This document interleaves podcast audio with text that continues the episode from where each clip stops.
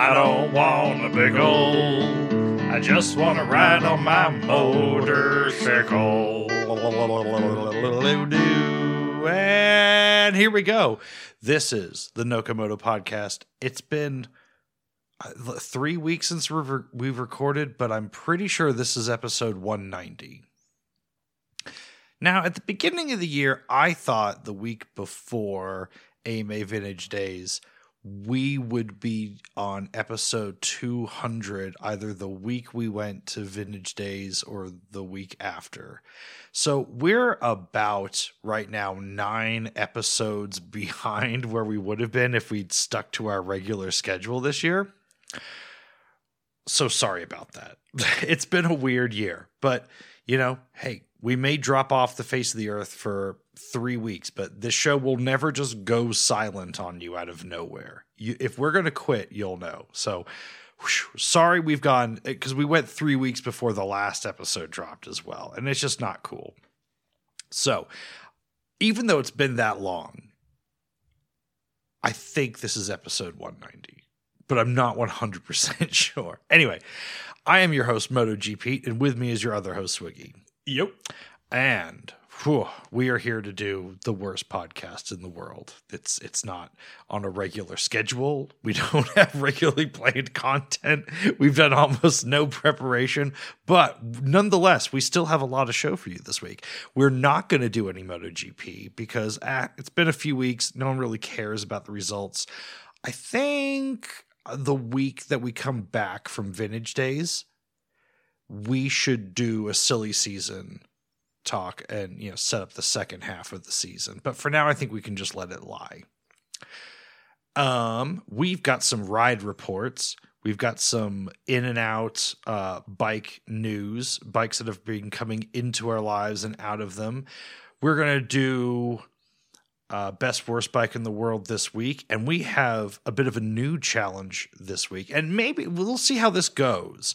This might become a regular part of the show also if this goes well enough. I had this idea that we should adopt the opposite view that we normally do on some things, just arbitrarily almost for fun. Uh, it, it's sort of like a legal exercise, you put it, Swigs, right? So we we've each come up with a list of things, and we're going to challenge the other to defend those things. And these are things that we're sort of known for disliking. And I think we'll put it up to the Patreon uh, supporters. We'll put up a poll and see who wins. So if you want to know who wins, maybe you can become a patron and check out the poll. Okay. So, whew, what should we start with? Do you want to start with best worst bike swigs? Yeah, let's do it. Okay, so before we start best worst bike, I am going to put out a request that everybody rates and reviews the show. We have so many more listeners than people who I, we used to have a really high rate for the amount of listeners who left reviews, but I we've like uh, since we got our last review, we have I don't know how many percent more listeners, but yet no more reviews. There there should be more reviews. Uh, well, actually, no, that's not true. A bunch of uh, like forty people left us reviews on Spotify when I asked them to. Okay, can we get like another like two hundred people to do it on Apple, please?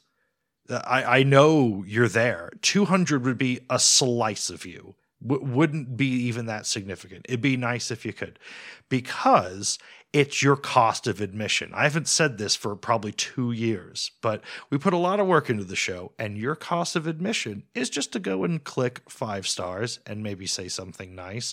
And then you can sit back for the rest of your life just just on the gravy train, just living easy, knowing that you've done your part. Okay. Now, having said that, we can start best worst bike in the world best bike in the world this week this is the segment of the show where we have each chosen a motorcycle we don't know what it is it's always a surprise we will reveal it to each other and it's just going to go that way Okay. These, we, we reserve the right to be wrong. Okay. But these are just going to be our opinions.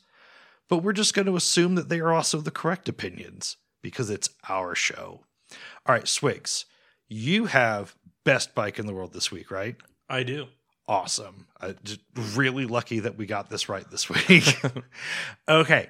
And are you ready to reveal it? I am. Okay. Let's hit the drum roll. And the best bike in the world this week is The 2022 Kawasaki KLR 650. Oh, I've heard great things about this. What would you like to tell me about it? So let's talk about uh, some changes. Uh, do we have new wheels? No. Did we upgrade to a six speed transmission? Also, no. Does it have a higher compression ratio? It does not. Did we get to dual front discs? Uh, no, we did not. So, in total, very little has changed on this bike. The actual things that have improved is that there's like another two degrees of rake. Um, it's still 38 millimeter forks. Uh, I think they made some airbox improvements. They switched to fuel injection and they went to a digital dash with a couple of uh, USB charging ports for charging your phone. And that's basically the new bike. I mean, we got some new bodywork, we got a slightly bigger stock windshield. But for the most part, the bike is the same as it ever was. And this well, is exactly kind what you should be doing. Well, yeah. So the idea was is the KLR was something that was near perfect before for what it was supposed to do. And how many years did they have the last version of it until this one? Like 10, 12? Uh, it was around there, yeah. Uh, so apparently the big things they did, some people complained about the frame on the last one, so they strengthened the subframe or something like that. So it like did better with luggage. Was that one of the things they did? Uh, they might have. I know the the swing arm is a little bit longer as well, and they increased the wheelbase a little bit. Um, But it was minor tweaks. it's all minor tweaks. Right. Um, they do have ABS, and they do have like a dirt friendly ABS option, which I assume means that you can turn the ABS off, right. and that's about it. Um, they did go to the digital dash, which it's I prefer analog instruments whenever possible, or even fake analog instruments, but um, it's not a TFT display, which would be ridiculous. Nice. Thank you. Um, but for the most part, the biggest change is that it's now fuel injected. right. And really, what they've done is the absolute minimum updates they need to be a new bike in 2022 and pass Euro 5 emissions.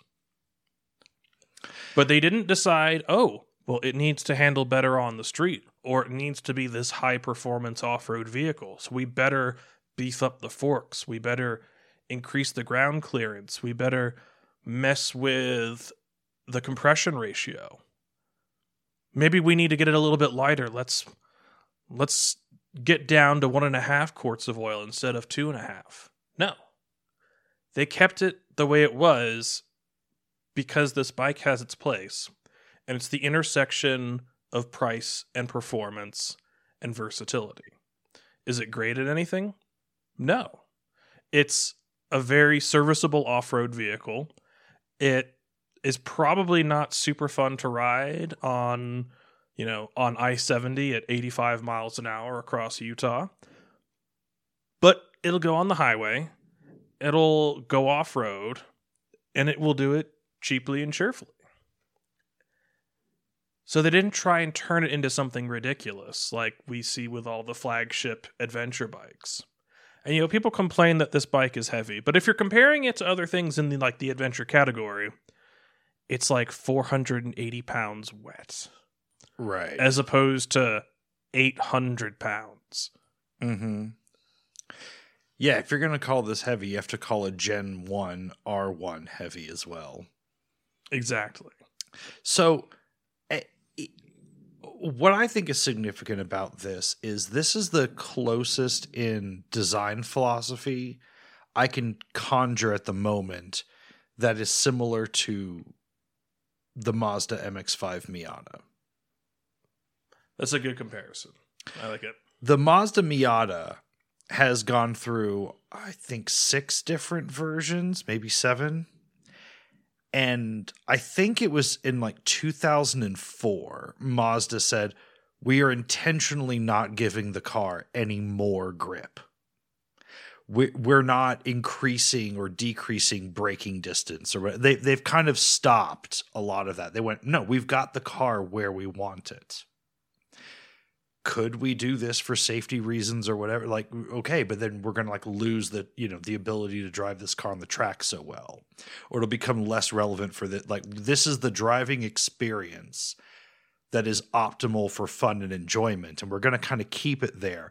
And so every new version of the miata is sort of well we've moved on enough in time that it makes sense financially to be using these parts and phase out these old parts right Right. we, we or to or to keep or to preserve this driving experience we have to move it to this new fuel injection system or this new emissions control system right we will only make the changes we have to to sort of preserve this experience and if there is something that wasn't we were not able to engineer a solution for in the past maybe we'll have another go at it Right. It's And- like it and turns that's out what's oh, happening here. This new parts bin ECU solves all of our problems. You know, it gives us a little bit more power delivery, but we're doing it because it doesn't cost us any more money to do it.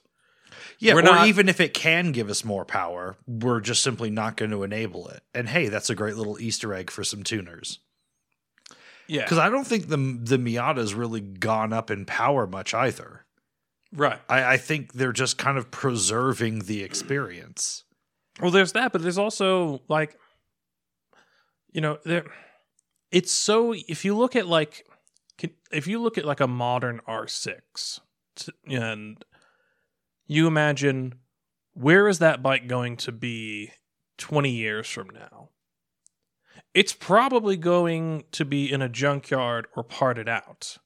Because at some point, you're going to be trying to fix 20 year old traction control and 20 year old ABS and a 20 year old ECU and a 20 year old IMU. And you're just going to be looking, and you're be looking for 20 year old performance parts. And at some point, it's just the labor. I mean, this is actually true for like early 2000s superbikes right now. You might be able to buy a GSXR 1000 for like three grand. Then you'll put seven grand of parts and labor into it, and now you've got a halfway decent bike.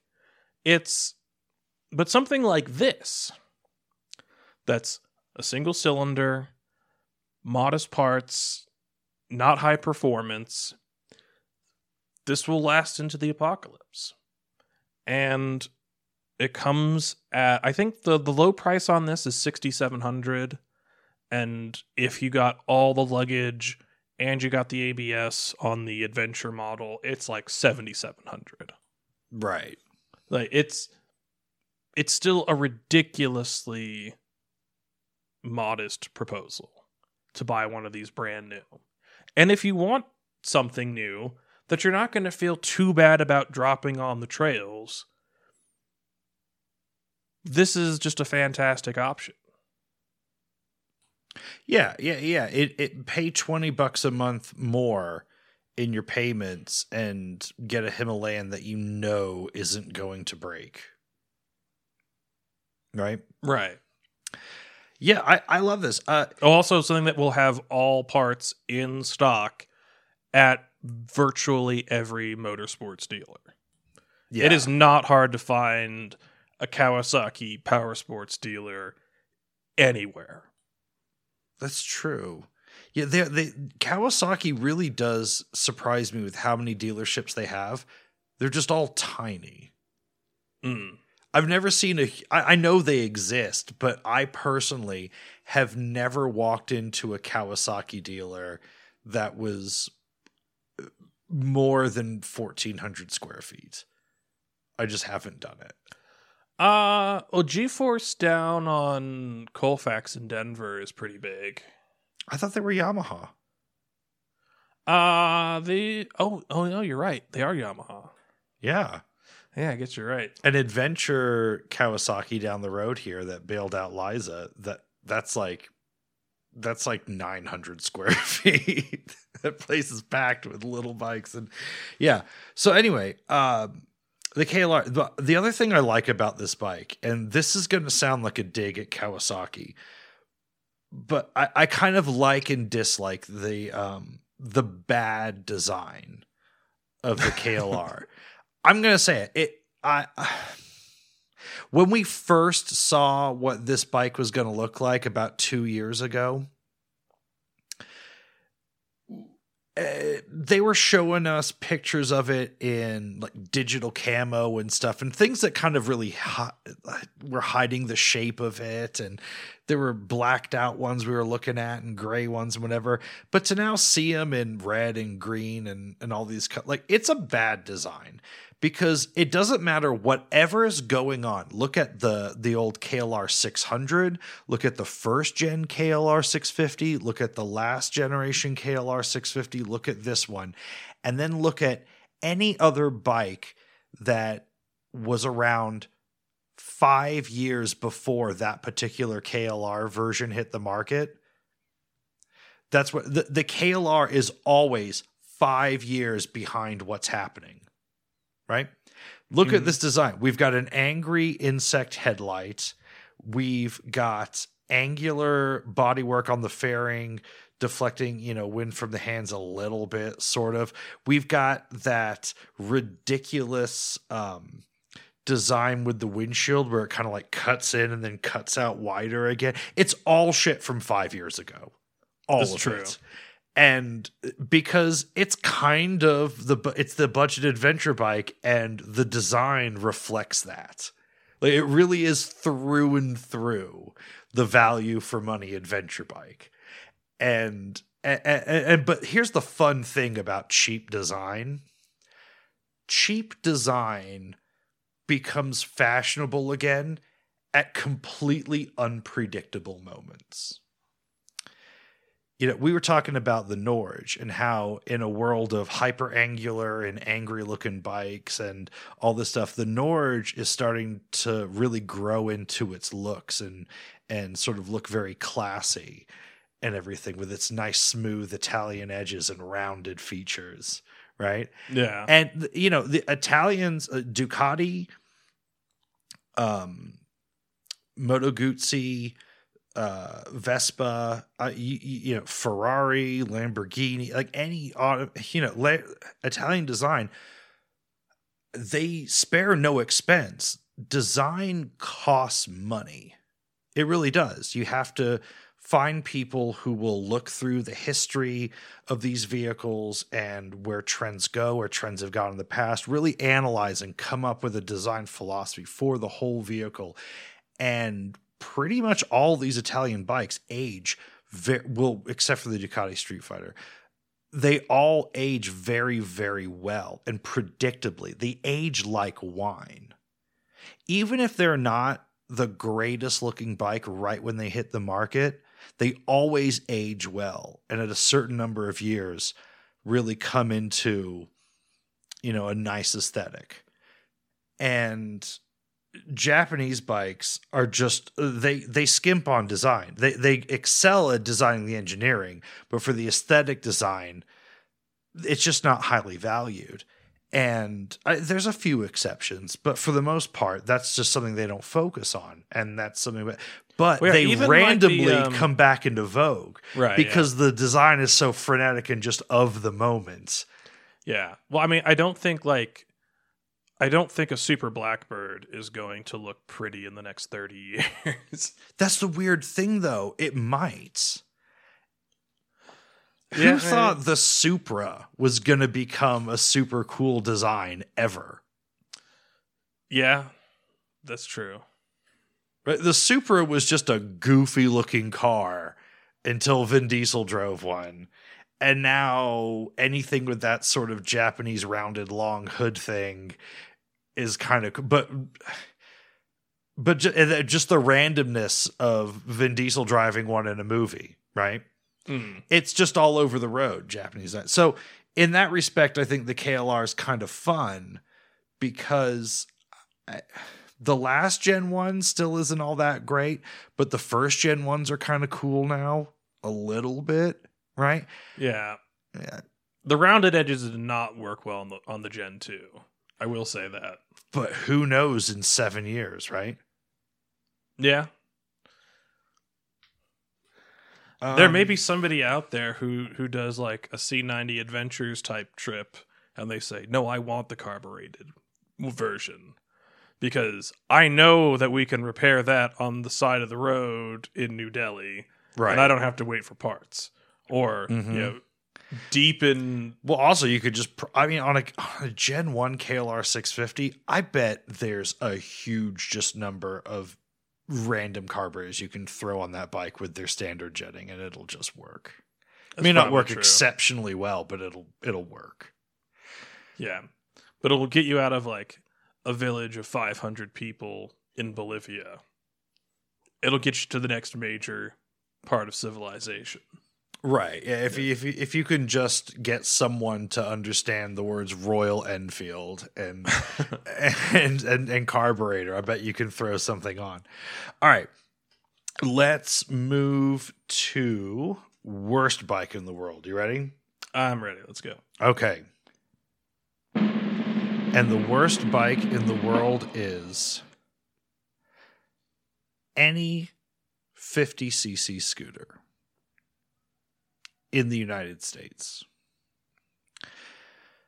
So, I mean, we can just say the Honda Metropolitan, which has been a best and a worst bike before, I think, both. Anyway, um, but 50cc scooters. And it's a very, very simple reason why. And we're really just going to have to dig into the dynamics of this one single point. The majority of Americans do not recognize the right of unmotorized vehicles on the road pretty much at all anymore. And they are fast starting to become oblivious to the rights of low powered vehicles as well. And this is a disturbing thing because there's really uh, almost never been more of them near the roads. And what you see is people riding things, e bikes and such, that really should be on the road that are on moving onto sidewalks and front yards and parking lots and other things and the roads aren't being used correctly and it's My becoming an increasingly dicey proposition to take a vehicle with a max speed of 28 to 32 miles an hour out onto the road because drivers don't give a flying fuck. And it's not even the top speed it's the lack of acceleration and that maximum of like 4.6 horsepower that is real is it 4.6 or 4.2 it's 4 point something horse in, most states or whatever it is. Um i i think i think we need to up it to 80 cc's personally. Um but it just everything can just accelerate so fast right? Dad's subaru just destroys the ferrari off the line or quarter mile or whatever right? It's actually it, it's a pretty specked out Subaru to be fair. it's the 3.6r it's true. But but still i you know Yeah. it's a, it's an outback. I right? In a world where an outback beats the magnum pi ferrari right? So well, like when a budget, when like the absolute budget car is still like 160 horsepower and at least 100 foot pounds of torque. Yeah, it's right. And so why is the Navi 110 cc's? Because 50 cc's isn't enough anymore. Or it's getting that way. mm, I love the concept of 49cc scooters that requ- that don't require a license. I love that. I I love their cheapness, I love their fuel economy. I'm I'm not hung up on the speed, but the speed of traffic around them is starting to really be an issue. And I'm I'm kind of seeing less and less of them and more people switching to e-bikes. But again, then they're riding e-bikes at 30 something miles an hour either in like rain gutters on the shoulder of the road or on sidewalks like areas where it's not safe to be going that fast for traffic pedestrians or the person on the on the vehicle for me with e-bikes, I I'm basically like full sovereign citizen on this. Like you should be able to go basically anywhere that isn't private property. You should be able to blow stop signs and red lights. you can in colorado now oh really? yeah that changed like a month ago Oh, cool. Well, I've been doing it anyway. right If you want to cut through the park, if you want to like, yeah, yeah, cut the corner, go through the gas station. Don't even go through the signal. I don't care. I the only thing I say is, you know, if you get hit, that it's just one hundred percent on you. Right You've got to take full responsibility for it. But absolutely, I mean, if you ask me, I think we should be able to take fifty cc scooters on the sidewalk. Um. Okay. Th- there's a compelling argument for that. I think- I think you can here's do it what you're more easily giving if- up. if you're they're giving electric. up your rights on the road because.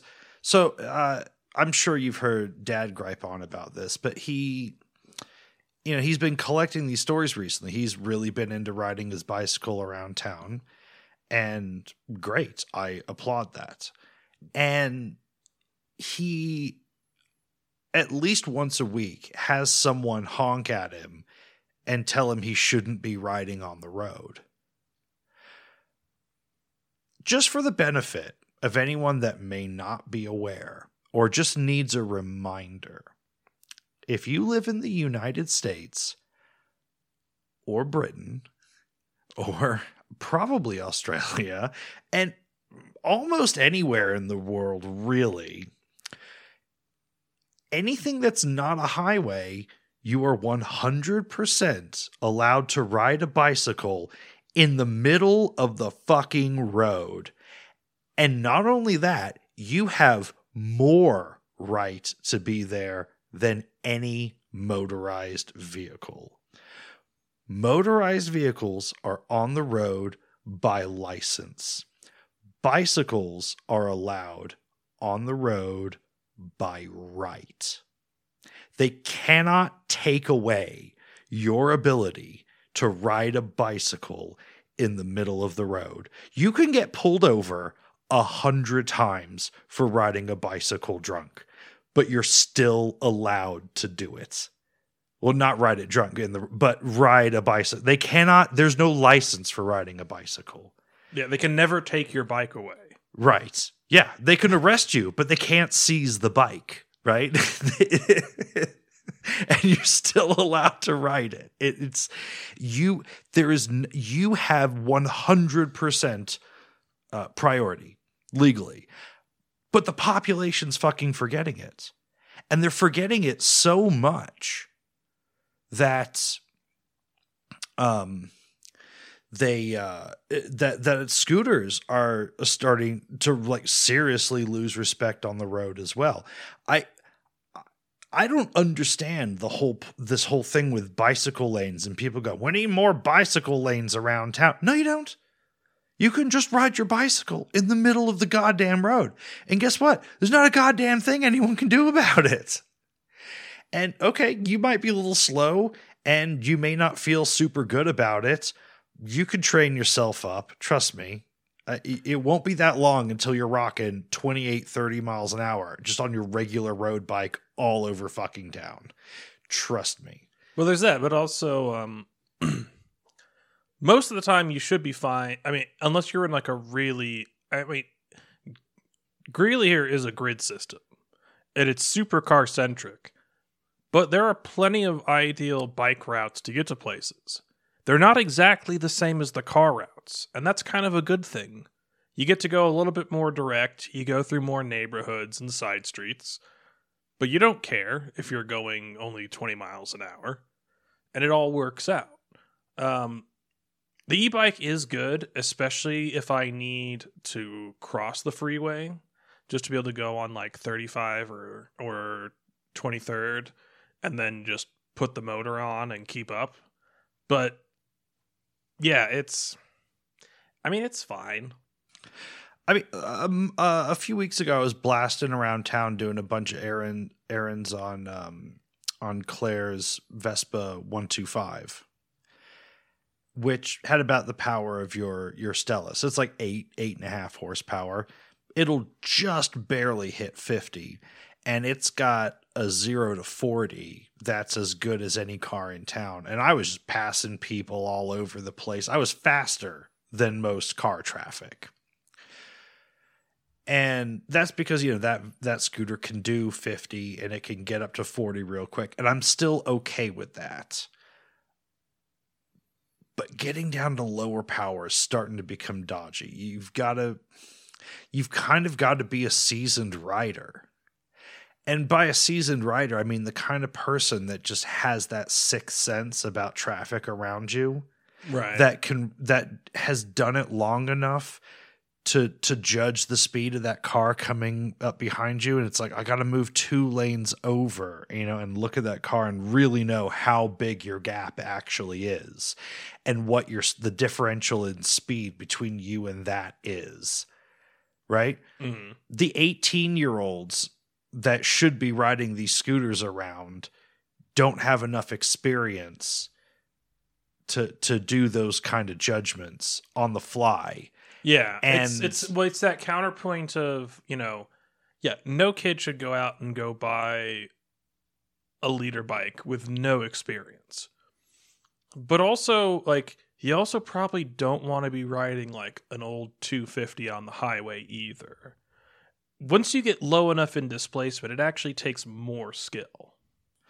Right. And I I would like I so we can't slow down all the cars around us. That's not going to happen. Right? Speed limits are only going to keep going up. And so our options are we've got to make it we've got to make scooters that can go a little bit quicker or abandon the concept altogether really. Now in very very big cities it this isn't this weirdly I, I would probably be way more comfortable riding a 50cc scooter in the middle of manhattan mm. than i would around greeley.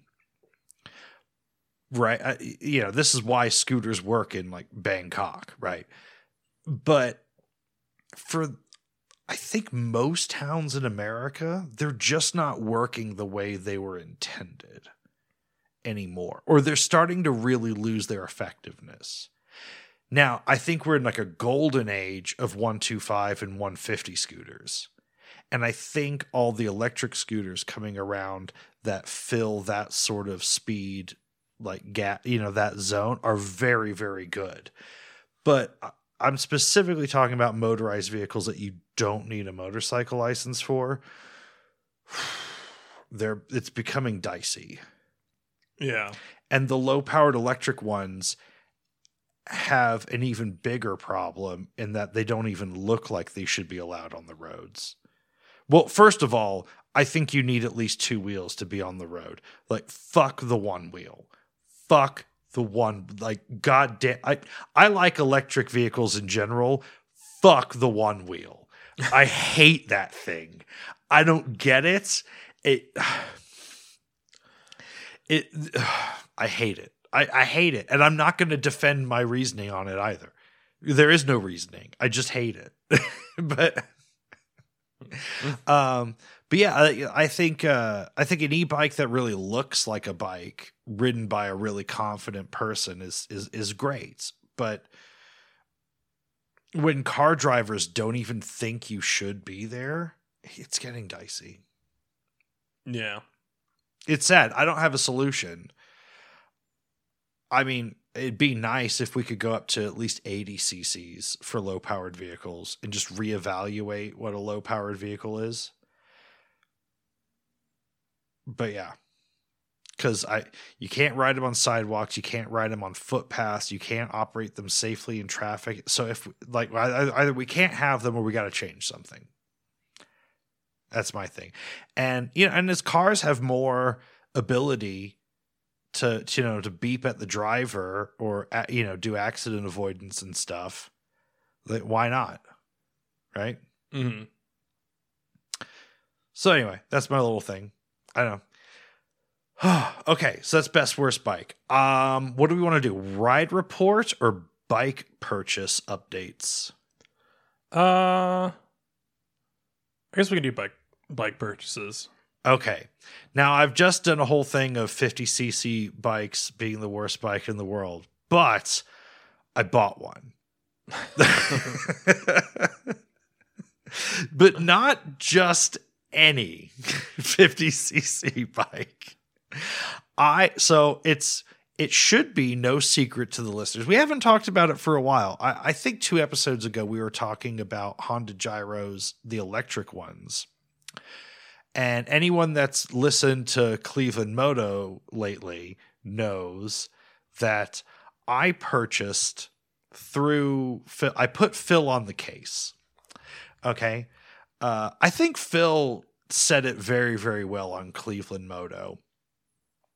He said, he goes, Well, you know, anyone that was at AMA Vintage Days last year, if they were within a 50 foot radius of our campsite, they would have seen a very drunken Pete and Swiggy going on and on about Honda gyros. And then they would have seen John Coe drive up on a Honda gyro and with a for sale sign on it. And they would have seen Pete kind of put his hands on his hips and very drunkenly say, Well, that's pretty cool. But if you had a Honda gyro canopy, I would buy it sight unseen, no matter the cost. And that's true. I said that. And I just in a at a certain point a few months ago, I, I I reminded Phil of this, and I said, you know, I,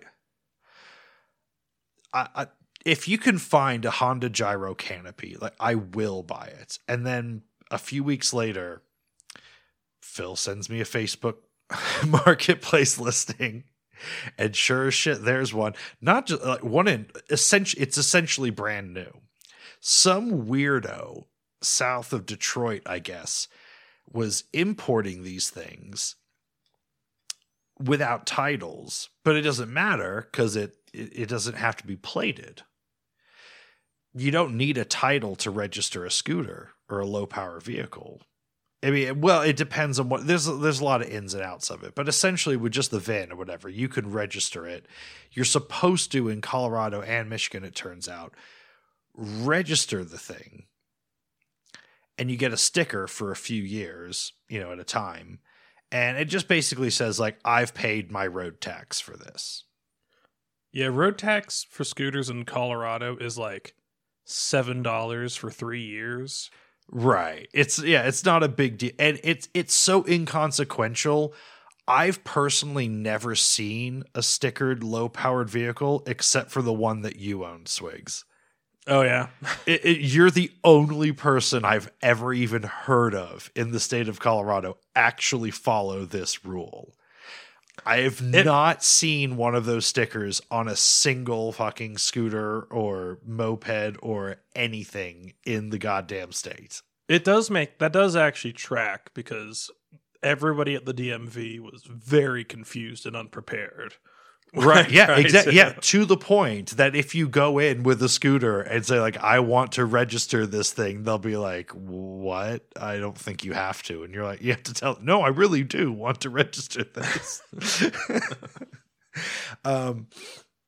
So yeah, and uh, considering that this vehicle of mine now is um foreign, the, it, it, it, I, I'm just not going to. But and so what is this vehicle? For anyone that doesn't know, this is a three wheeler. Now I know I famously hate three wheelers, but this one's different. Um, it's it's 50 cc for a very good reason. It's slow for a very good reason, and it's three wheeled for a very good reason. And the reasoning is is that the way the tilting mechanism works, the way the steering works and everything, it's stable with a load on it. And although it's an odd vehicle to operate, you do not need a license because they are mainly but purchased by businesses for delivery. So you don't want you you, it, you don't want a motorcycle endorsement to be a barrier. a barrier for for your recruiting for your hiring. You need just ordinary people to be able to operate these especially in in places like Japan where it's very very difficult to get a motorcycle license right? It- like the Japanese motorcycle test is hard. Um, it is and it isn't. It's a weird political thing. Um, we we, we actually we actually talked about this quite a while ago. Um, but there's like feeder schools, and if you go through one of those, you're guaranteed to pass. But like if you try to just go to the equivalent of like the MSF or if or if you try and do the go and do the test like directly through the government, like there's like a 99% chance they're just going to fail you. Yeah. I well a- anyway, yeah, but, but so that it it's it just doesn't But make yeah. a lot of sense that you would want to have people be fully licensed when you- you're just hiring, you know, minimum wage delivery people essentially, right? You know, high school kids and shit and you know, people in their you know, just right? Cuz I it's it's even kind of a hassle to own a motorcycle or a scooter in Tokyo.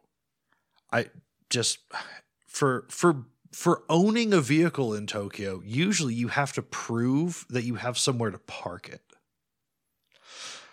I you know, and well, didn't we have to like didn't when we got the the the Previa, didn't we have to like show like a letter from the police department saying we had a Yeah, parking so space? before before we got the minivan, yeah. So not only that, we had to present the police with a picture of the parking space, and then the police came by at random times over the next week or two to see that nothing was parked there to prove that it was our parking space.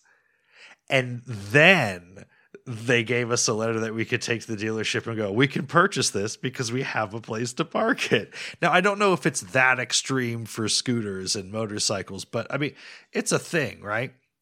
So when it's that tricky, right? To, to store a vehicle somewhere often you know like a lot of japanese apartments is they'll they, they will very commonly have places to to put your bicycle and you know locked up storage and whatever you know like you know how like you kind of see places where uh, like eh, here in the united states like behind restaurants those big like concrete things for putting dumpsters in right with gates on them right remember seeing those just for bicycles in apartment buildings yeah. Right. Yeah. So anyway, it makes a lot of sense that this thing is so accessible with its three wheel, the way it holds a load of weight and and uh, and how easy it is to ride, and that it's low power. Now, it makes zero sense to own one in this country. Yeah, I'm absolutely completely out of my mind. But there is one actually really interesting use case for it in this country. And it is what I'm going to use it for es- effectively. And it is the reason that it came up for sale also. This guy was importing them in Michigan and selling them to senior citizens in retirement communities. And if you think about it, this is almost the exact same thing, right? You're talking about a population of people that need something unintimidating and easy to operate that doesn't necessarily operate intuitively for a motorcyclist, but operates intuitively for just Joe Public, right? Right. And it needs to actually be slow because they anything too quick's gonna kind of scare them off of it, right? So this this thing was owned by some little old lady who rode it around her retirement community and took it to the grocery store. Which I think is a fabulous use for this. And this guy was like supplying this this old folks place with with Honda gyros. And as a result, this is a 2017 Honda gyro with only 300 miles on it. It's brand and because it was oh, it's literally grandma driven. There's like not a scratch on it. It's perfect. I do love how they were trying to get they they were very clearly going for the 49 cc limit, but they wanted to get as much power out of it. So it's a four valve 49 cc motor. Oh, not only is it four valve, it's programmable fuel injection. Like you can map it. Yeah. There's a little bit of extra power to be squeezed from it if you if you have the know-how. You you can flash it. Yeah. So it's it's it's PGM-FI, yeah. And it's it's four valve. It's yeah, fuel injected. It's it's also kickstart. Oh, is it? I have no idea why. I I only assume it's kickstart because again you're having inexperienced people ride it and they might leave the lights on or whatever and and I, it must have the tiniest little battery. So uh, just as a, a backup to you know get it back to the pizza delivery place or the the the post office or wherever it's coming from it because it's it's it's it's 49 cc's right so even if the battery goes dead like you can kick this thing over and, and get it to life right Yeah. so I, I think it's just there as a backup because why not? Um, yeah, it's weird. Uh, it is. It is. It has a differential, so it supplies power to both back wheels, which is something that only the last version of this scooter did. Apparently, before that, it was only power to like the rear right wheel, I think. But the this late this last version of this engine, which I think is called the TA03 something something Honda. Anyway, um yeah, it is a differential. It's this thing's so fucking weird. It's got a windshield wiper, it's got a full roof, and it has a gigantic box on the back of it that I'm gonna have to vinyl wrap. And I, maybe we need to do another uh, Patreon poll. I- I'm between two ideas on the vinyl wrap. Should I go Japanese Pizza Hut logo? Or should I have it wrapped to make it look like from a distance that the box is just a big pallet of cases of Bud Light? Bud Light would be really strong. They're both strong. I know. I've been going back and forth on this I've been a days. big fan of the Pizza Hut or Domino's pizza box is a really good one. Um It can't stop there though.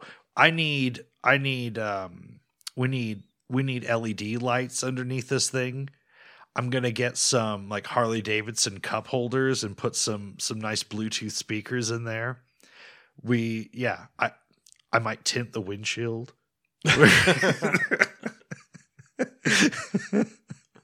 we got to pimp this thing out. It, this thing's got to be ridiculous. This, it's to be known about around Greeley. People people are to recognize it. So that so there we go.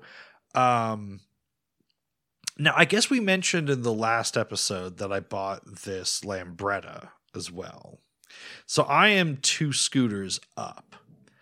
The uh, the only thing I'm gonna uh, to add about the Lambretta is that apparently, um, it's still not worth that much, but it is. While it doesn't demand much cost, apparently they are becoming more desirable. Like people will buy them very, very quickly because they just didn't import like hardly any of them to this country. I'm discovering. In fact, the eh, the the engine on this thing has a really early serial number, but it actually has a series two frame number because by the time they even started moving them to the US, they were just already done with the Series 1 in Europe. And they're mm-hmm. like, we've got leftover motors and leftover bodywork. We'll put it on the, this frame and ship it over. And meh. and then it was just as soon, you know, as soon as they ran out, like for Series 1s, the US just got scraps of Series 1 motors from Europe as far as I can tell. But also, I'm told that Lambretta um, serial numbers often don't mean much. they were there's a very weird system about that. Anyway, it's the weirdness never ends with it. But that thing is getting restored 100%. Is the first thing that we're going to do where we take something back 100% because it's very doable. All right, Swigs, you are down a scooter. Yeah.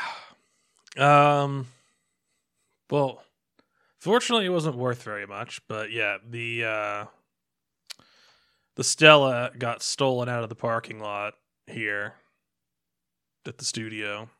Brutal. I blame Uh, the president of Moto 1. Security's been lax. He's not been doing his fucking job. It's true. Um it's also really fucking obnoxious because it is a titled vehicle. And okay, yeah, most you could probably ride a, uh, a that scooter around without a title. But What do you mean who's without a plate? or without a plate. But who the fuck is going to buy a stolen scooter who knows how to operate a manual transmission? I don't feel like there's a lot of overlap there. So this thing is probably going to be, end up in a ditch somewhere. that or just stripped for parts sold on eBay. Possibly, yeah. But yeah. So that's fun. Right.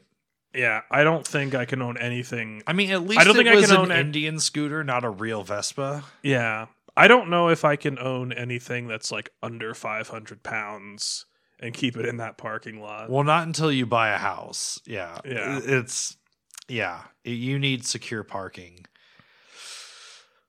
yeah. Although I'm sure we've got listeners with similar stories, since apparently, like, auto theft has more than doubled, like, in the last three years. Oh yeah. Like, it's getting insane now. yeah, so Which means that we're also surrounded by rank amateurs yeah. who just fuck shit up without even actually stealing it. Uh-huh. Well, yeah, that's what happened. Remember? That's what happened with the Super Hawk and the Future, yeah. Mm-hmm. So, I guess what we also uh, we we've done this before when you needed to replace a vehicle because you really rode the shit out of that scooter. You used it all the time, I- to the point that the Norge was just sitting there, just like forgotten about almost. Right. It's true. Uh, so you really have room in your life for that kind of vehicle. And and and the the stella disappearing really leaves a gap. So i think what you need to do is buy one of the the garage units here. Uh i think it's going to be worth it for you. I mean it's no further a walk to the different parking lot right um and you can have lockable vehicle storage I don't know how much extra a month it is, but I would just forget the covered spot and see if you can get a garage one. Uh, yeah. After that, once you secure that before you replace this vehicle, I would say, and that would be good too because you should move a lot of your tools down t- to it as well. and have a better workspace rather than trying to bring shit up here. And then I would do something like I don't know. I, I've been suggesting replacing it with a big ruckus. I really like. I think one of us needs to go. We need to go 250 cc four stroke. I think, and my reasoning is is that over the years we've been buying weirder and weirder bikes, and we always try to buy something that's in a category that we haven't really done before, and we haven't really done maxi scooter yet. But we don't want to go full Burgman because you need a small, like, you know, run around town sort of thing. Super easy to drive, flickable, lightweight, but still has some grocery getter ability. We want insane fuel economy, right? Mm. And I think a 250cc scooter bridges that world, right? It's still a small runaround, but it's also a maxi scooter. And the big ruckus is so perfectly weird. We've also never done full CVT. That's true. We haven't. So I would say also you need to establish some credit. So if it's not a Burgman, I kind of like the idea of a 150 Vespa. Full automatic as well. Yeah, that's an option. And I think even though you could just buy it cash, I think you should finance it. But whatever. The reasons on that we don't need to go deep into. But I like 150 modern Vespa or a big ruckus. This is if I were in yours position, that's what I would be looking for. Now, if anyone thinks that I haven't already put Uncle Phil on the case for a big ruckus, you're dead wrong. Because if he finds one and Swigs doesn't want it, I might fucking buy it, right? Because I have proven that I will buy the weirdest shit on the planet at a moment's notice. I could also go for a pristine um, Honda Elite 150 Deluxe Oh, with the flip up headlight? with the flip up headlight. Ooh, yeah, that's good too. That's good too. That's you got the flip up headlight. You've got a little. You've got a little bit of storage on that thing. You've um, it's got under seat storage, right? The 150, Uh, I believe so. and yeah, so you've got a decent amount of power. You've got the weirdness of the design, and yeah, I ooh, okay, that's good too. CH 150. Um, I can't remember the designation for the for the big ruckus. I thought it was a CH as well, but maybe it isn't. Um, so CH 150, Honda Big Ruckus, or Vespa 150.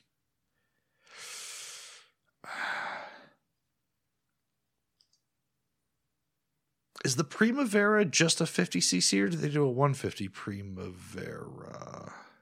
I thought it was 50 only.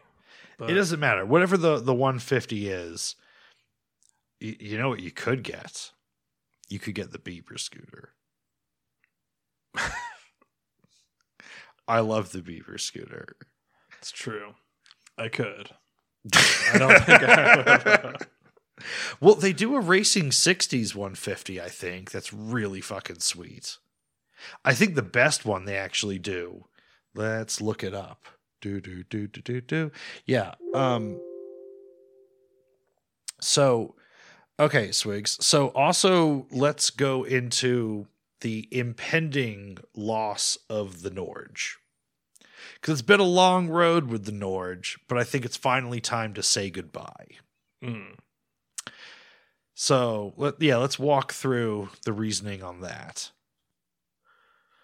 Well, I mean, so we just finished this big trip with it, which was, and it was fantastic on it. Um, but I think it's really just time for another bike. It's kind of, I mean, it's been very Italian in its quirks and its minor maintenance issues, but besides that, it's it's just time to experience something a little different. We've never had an adventure bike. Uh, we haven't. Uh, you know, it's. I really think it's it's just time. Yeah, you've done about everything there is to do with it. Um, oh yeah, the Vespa Sprint 150 Racing 60s, green and yellow. This would be the one, Swigs. Um, That's pretty solid. Okay. So, yeah. So I think, well, also, it's been too, so, hmm, okay. It's been too long that your other weird Italian bike has been out of commission. It's true. Since since you crashed it and it was then almost stolen and a, a series of other things.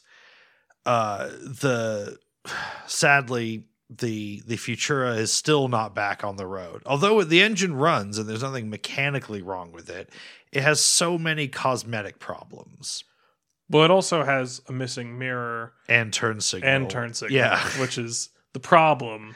And just So- finding parts for it is impossible. So this is also a thing where it needs to go to a professional body shop and it and it needs to have more cosmetic it needs cosmetic work which outweighs the value of the vehicle itself. Most likely. Very likely true. so the norge is passing on in order to fund the rehabilitation of the futura back to its former glory because you've got the bags for it although the one is scratched up right? Uh, no, the bags. oh you had the bags off it when it was yeah okay that's oh, that's good. But yeah it's it's all rashed up on one side and it's got the busted thing and the, but a professional body shop will be able to just take care of this. And it'll cost too much but whatever but yeah the norge has been great and it's sad to see it go but at the same time it's nice. It's kind of like my goldwing. Like i've done everything with it that i'm going to do with it. And uh, with that, I, I think we can kind of sum up your experience of riding it on this on this trip that we need to kind of report on now because we've been up to so much shit while we haven't been putting out episodes.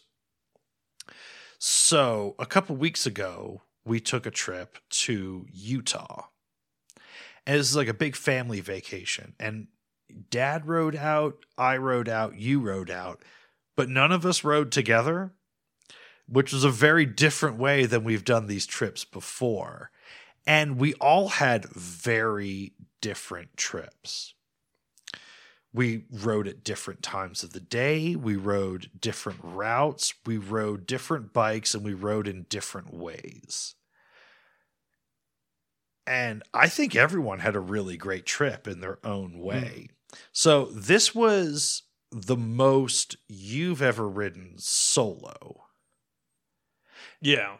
and by that we mean no other bikes just you alone on a trip.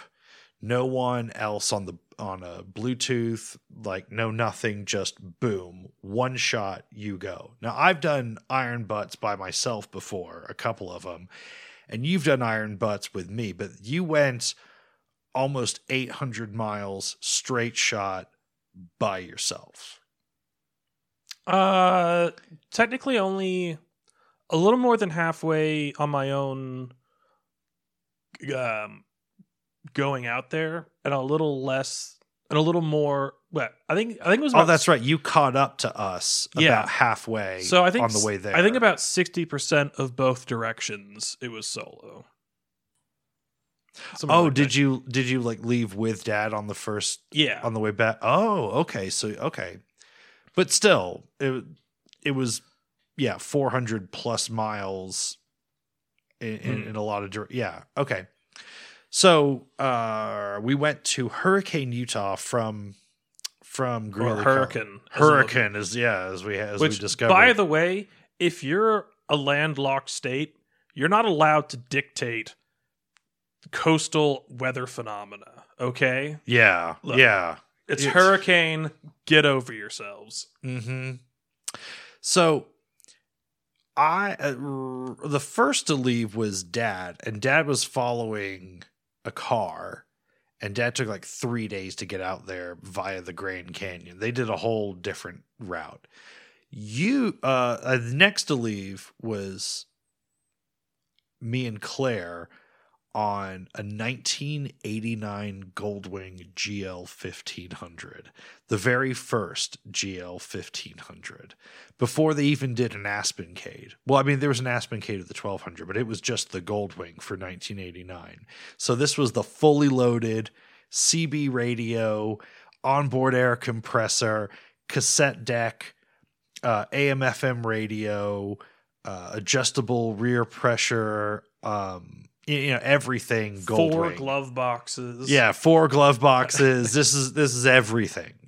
The the the uh, it might be the goldwing with the most storage. I don't know if it has more or the same storage as a gl 1800 but i mean this is so this is the big thing.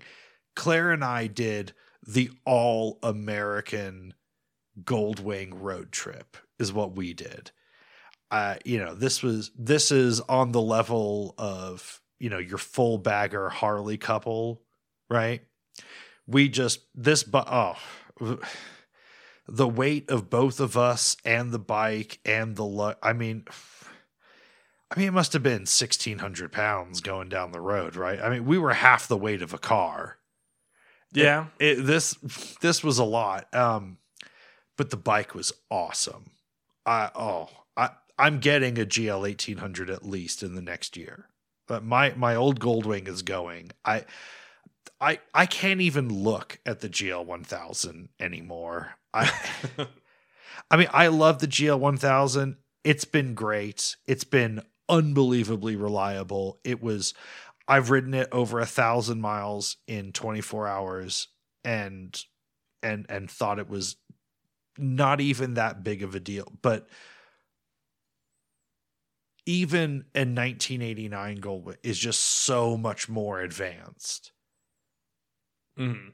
So let, let's kind of keep like trading back and forth on these experiences because I learned a lot more about riding this way and this trip. And it was in unexpected ways. So uh like I said, you you spent the most this is the most the furthest you've gone solo. Mhm. So kind of like, you know, unravel like what was what was very different about that cuz we have a very locked in system when the two of us are just crushing miles. Mhm. But left completely to your own devices to to crush the miles. Did did you swap anything up? Like from what I noticed, you were just going straight shot with almost no stops. Yeah. So on the way back, I was, I, I think, so for the set, it was like 760 miles or 670 something miles. The total trip is like door to door. Oh, I thought it was over 700. I thought it was like 675. But I, I calculated it when I got back to your place. Um, I was like 20 minutes behind saddle sore pace. Right. Like I left at like nine o'clock in Utah, and then I arrived at your place at like eight thirty or something, like just as the sun was going down. Yeah. Um, but yeah, um, so I think one of the things I noticed the most is that I, the amount of time I spent stopping, well, it was probably a better example on the way coming out here because I left crazy early in the morning and had to go through lots of really bad weather. Um, the speed at which I ride and how much time I I spend stopped is not consistent across the whole trip. And there may be stretches where I like on the way back there's probably a stretch of like 200 miles that I just didn't stop at all. And then there were there were segments where I just stopped like every 50 miles. Um but I don't think it's I, I definitely ride a lot less consistently. Um, but I think overall I have much better pace. Okay, so having the freedom to just kind of move at your own whim, because I think one of the things that made us successful crushing miles is we agreed that as soon as one person calls it, like, hey, we've got to either stop for the night or we need to stop for gas or we need to stop just to stretch our legs, we agreed early on the other person's not allowed to fight back. Mm. But we also had this unspoken thing that on behalf of the other person, we don't just want to throw in the towel real quick. Like that's not Right. cool. So we we were always we've always both been pushing each other a little bit to just do that extra 10 or 15 miles before a gas stop and you know before you know it Mhm. you've covered an extra 100 miles in a day because you just because you've been pushing each other just a little bit with every you know every stretch in between fill-ups Yeah. Well, it's also really nice on the Norge to just have to make no considerations whatsoever for gas. You will Oh, always yeah. be able to pass up and go to the next gas we station. are going to miss that Yeah. So yeah, did, and we've twice siphoned gas into other motorcycles on a road yes trip. we have so uh, something i did very very different on this trip one was carrying a passenger now i've carried passengers before but never for so long now credit to the goldwing i i fucking forgot claire was back there a lot of the time. Like i could just ride like she wasn't there quite Right. often. And she also regularly fell asleep. Like every couple hours just fell asleep. And i knew she fell asleep because she would fall asleep and I, w- I could feel like her legs press against me just a little bit more. And then when she woke up she thought she was falling and she would jump up and freak out behind me and the bike would wobble a bit. I'd be like oh claire's awake. And i'd hit my um uh here's something that's a really big difference. We fucking finally figured out Sena music sharing. I, it, apparently so when we first got our, our Sena units uh music sharing wasn't a feature that the regular ones had and then i think in the early models that did have music sharing it was kind of complicated to do. And now they've just apparently it's a thing. All you have to do is be paired to your phone. You start music playing. So you were you were paired unpair from someone start playing music and then just hit the button like you pair again and boom you're music sharing and they've updated the software on everything that all the models do it now Well, it's also just like really obnoxious. Like it, it was always like super, super context specific. Whereas like if the sun is below 30 degrees in the sky, then yeah yeah make the sign of the cross before pressing the pair button. right Like it, it just it got so fucking specific. But also there was no real indication that it had worked. Like I think we we, we did it with the with the with the Well, Sena has solved this problem also. There's a little display on the side of the unit now. So if you're standing in a parking lot before you get on the bike and you want to link it up, it shows a little um, icon of, of a headset with a microphone when you're paired. And then it changes to a music note when your music sharing's enabled ah and you could just look at you, the other person's helmet and see that you're that you're in that mode now. So at the very least, you can just pull over and to complete and without having to take your phones out of your pockets and mess with the apps and whatever. You can just see that it's working. Mm. So they did fucking figure it out. Uh, so it- to the point that and Claire had never used hers with anyone else before. I had always just set our things up. And so she got to the point like she got fluent with it. We were able to just very comfortably go back and forth between conversations, accepting phone calls, sharing music. It all finally worked beautifully as a a, a, a driver passenger system. Like the way Sena would hope it works for their customers. So that was kind of nice to finally experience that for once. Mhm. And it also made me realize that I think I need to downgrade to the basic Sena unit. I'm having a little reliability issues with my 30K now. The mount has worn out. I'll probably just buy another mount for now, but if another one wears out the same way this one has, I'll probably just go buy the bargain unit that Claire's got because I don't think I need any of the other features. And I really don't think I need it to have more than half a mile range either. Yeah. I for a while everyone was obsessed with the range that they worked at and I if if you're just trying to talk to another rider that's in sort of view of you, I that that seems fine to me. I can count on on the amount of time for the amount of time that we've had Bluetooth headsets.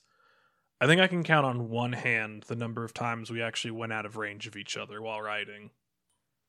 And and and what was it? A, a minute before we came back in. I, it, Yeah. it was never an issue.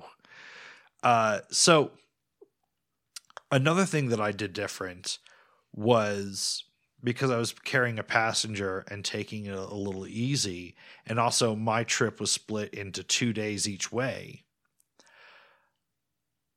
I slowed down. I I often took it down to about like 65 to 68 somewhere in there because the 1989 Goldwing has true cruise control. And holy fuck, I fell in love with cruise control swigs. On a big road trip like this, oh my god. I first of all, the on an 89 Goldwing at least, the difference in fuel economy you get between 68 miles an hour and 77 is huge. I, we're talking like 12 miles per gallon difference straight up. There were some tanks I only got 30. There were some tanks I got like 42. Big difference. And if you're covering near a thousand miles, that's a meaningful difference. Also, like in this example of where we're riding out to Utah, sometimes you go 120 miles with no gas station. So that's that's a meaningful thing as well. But I but forget the fuel economy. The whole point of the Goldwing is that it does a lot of riding for you in a way Mm. you know you you rode the thing around around hurricane and like as you said you've never done so much one-handed riding No, no handed riding. or no-handed No, I riding. just set the cruise control and I just leaned over and I, I probably steered the bike for like three miles without touching the handlebars. i'd be lying if i didn't do the exact same thing yeah i yeah it, it it's so well balanced it and the power is so smooth and it's so consistent and even the way the cruise control works Mm. keeps it so in line that you can I would say that with the with the power that bike had, like the power to weight ratio, um, that bike actually kept more consistent speed than the cruise control on my old Jag. Oh, I believe that. Yeah.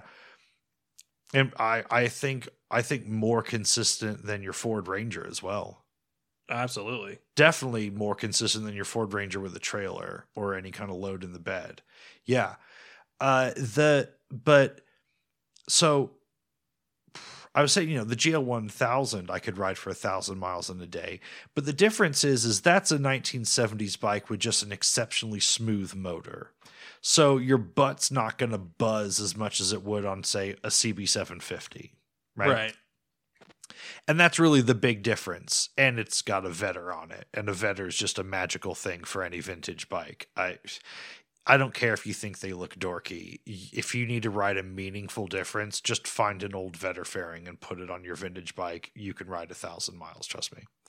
The the thing with this Goldwing and any newer one is that again, the bike almost does half the riding for you with things like the cruise control and with things like just this and also uh cam had because it's not my goldwing it's it's cam's uh he had just had the suspension redone as well so it rode like it was new and being able to adjust the rear pressure for the correctly for the weight that was on the bike, having the cruise control, having the insane balance that this bike has.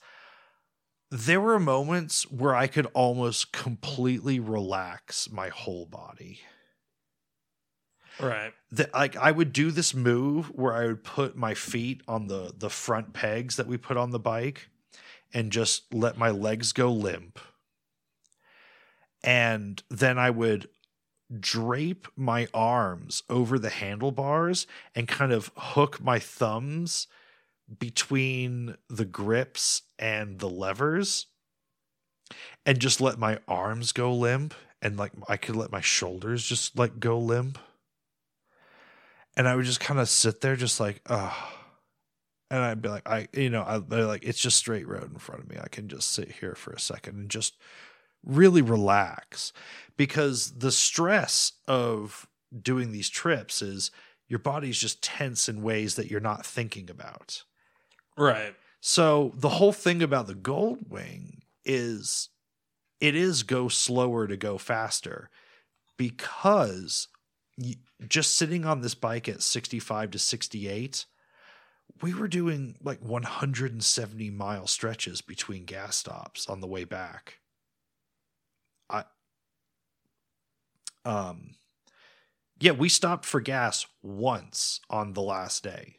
We just did like two like 170 then 160 mile stretch and then we were home because we, I, we just lined up some podcasts that we both liked and claire had just gotten good at relaxing in the chair behind me. Like i said she was falling asleep.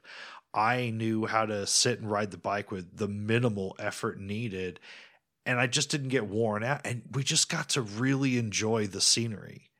And even though we were going a slower speed than I would normally go on a road trip, we covered more distance faster because we were less stressed. So we just didn't even need to stop because we were so relaxed. And it's always kind of felt like a battle to cover these miles before.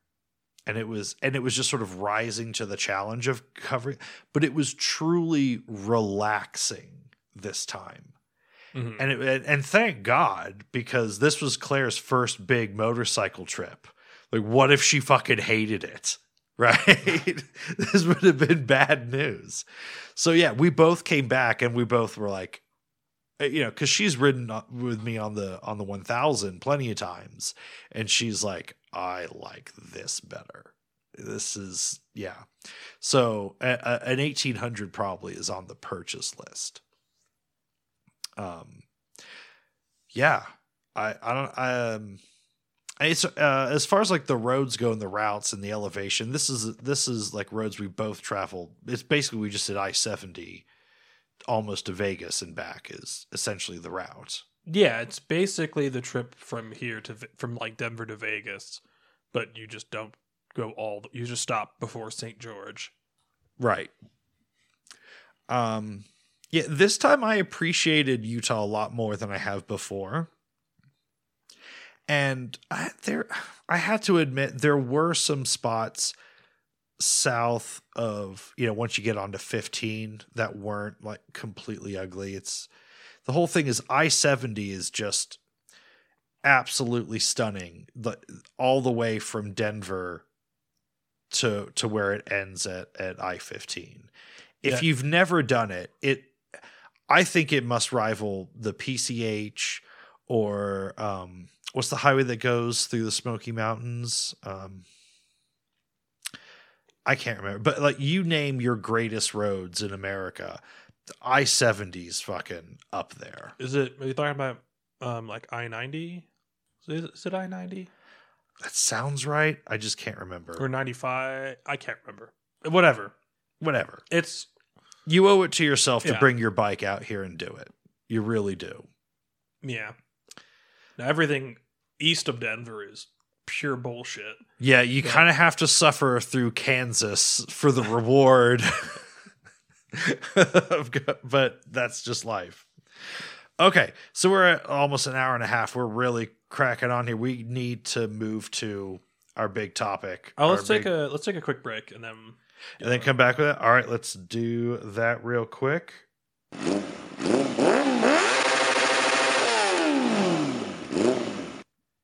Okay, and we're back. Ah, my mic. Okay, and we're back. So, Swigs, we're going to have a game. We're going to challenge each other to defend things that we hate.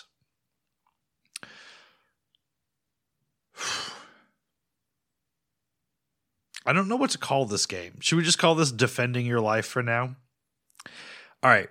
You know what we should do? If this works, well, like like a made up motorcycle. I I didn't explain that either.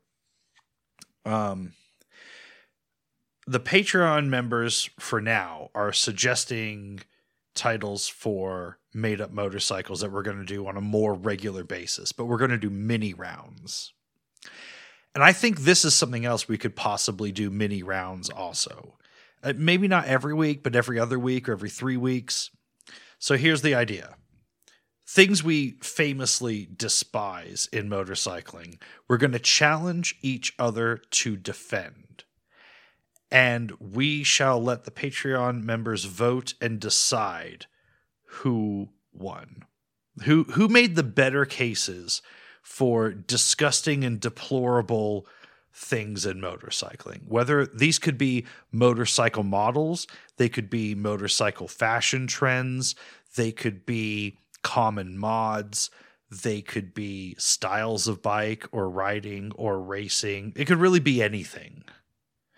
So, do you want to go first or should I? Uh, I'll go feel? first. You'll go first. So, as in, I give you one, or you give you hit. I'll give you one? one. Okay. Should we set a, a, a? Should we give it like a roughly like a like a like a two or three minute limit? I think it's probably a way to go. Yeah. Yeah, because we shouldn't just have unlimited time to defend it. It's just you hit it and then boom, three minutes to to have it go. All right. All right. I'm I'm watching the clock. I'll just be honor system. It'll be like soccer. You know, we, we can have it can end 15 minutes early or 15 minutes late, but we're gonna try to keep it to three minutes. It's not really how soccer works, but okay.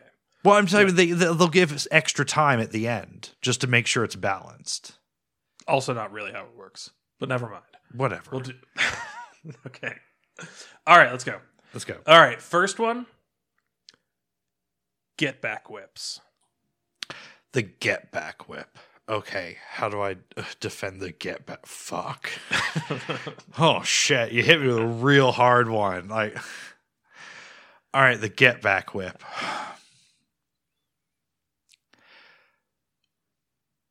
The get back whip has an amount of empowerment to the rider. It's still gross, but in a community where a lot of people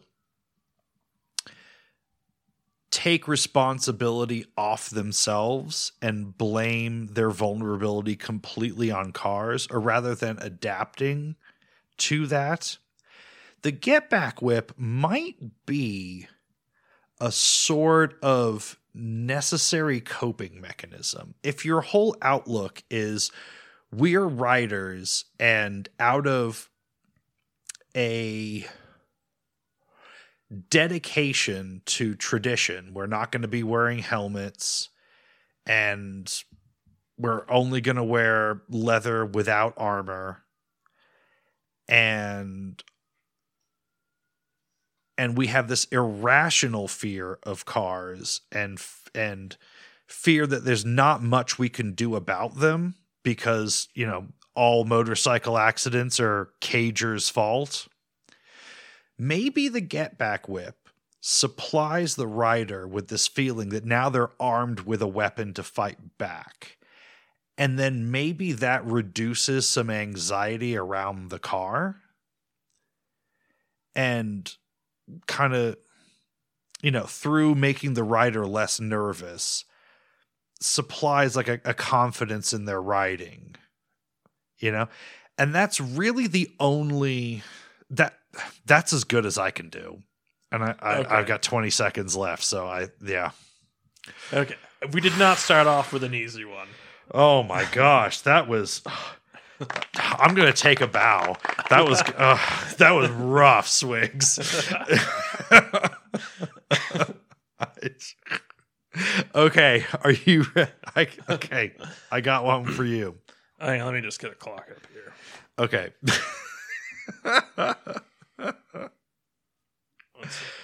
Ooh, I'm gonna uh, let me let me think through mine. Which one do I think is the hardest? Because I gotta I gotta hit you with one now. Ooh, do I want to go with? Mm, mm. Okay, I got I got a tough one for you. Okay. The Yamaha Niken. Okay.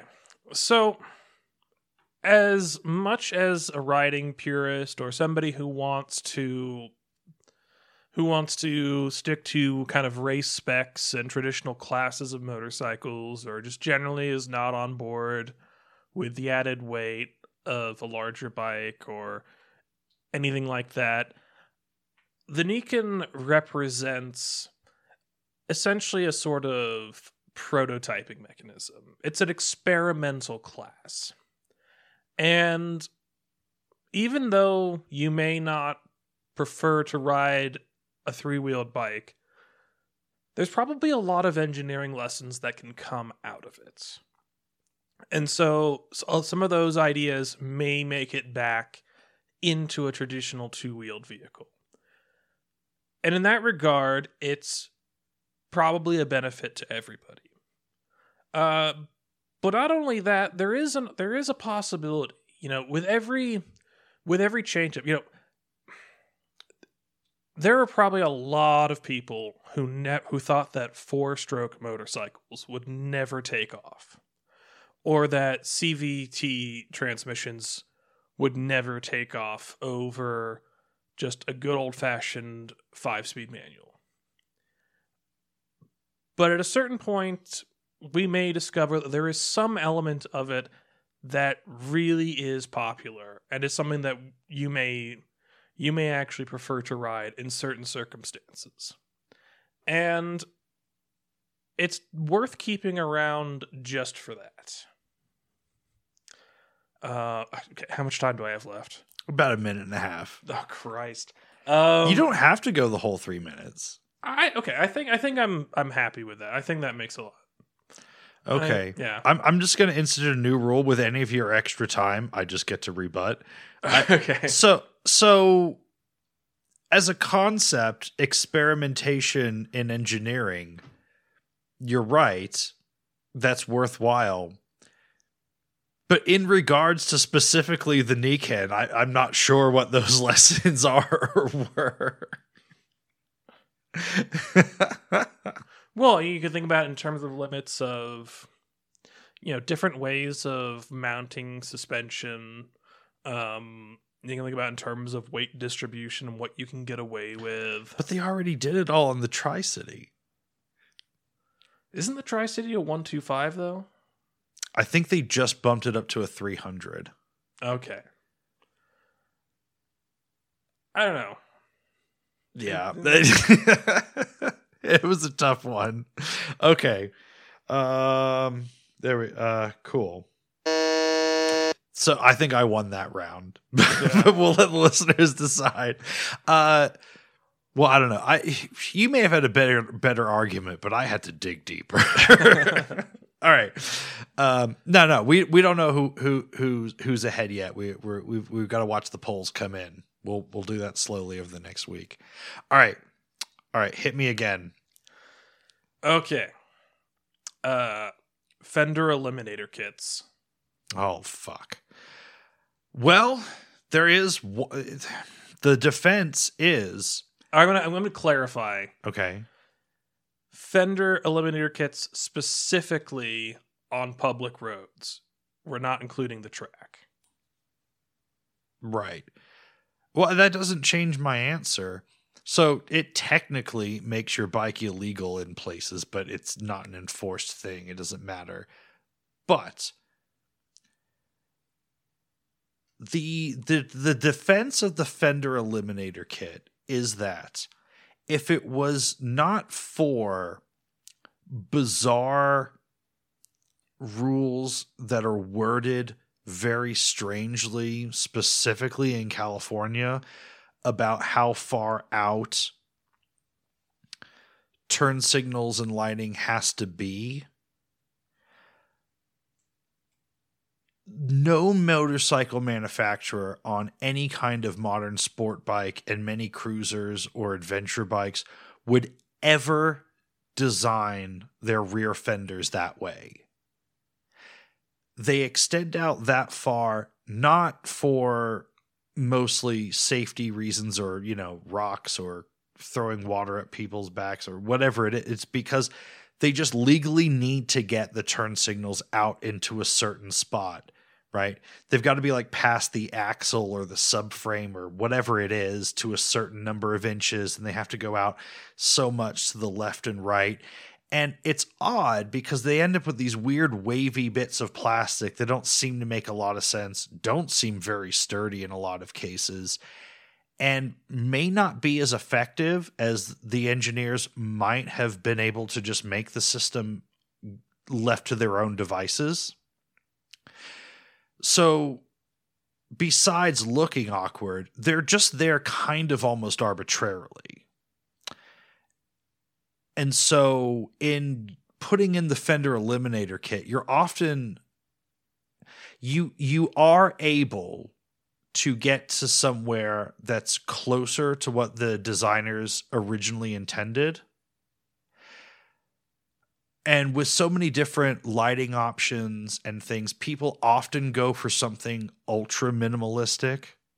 I think there could be a way to do a fender eliminator kit and still have good lighting and turn signals on the back of your bike. You don't have to go for the one piece light.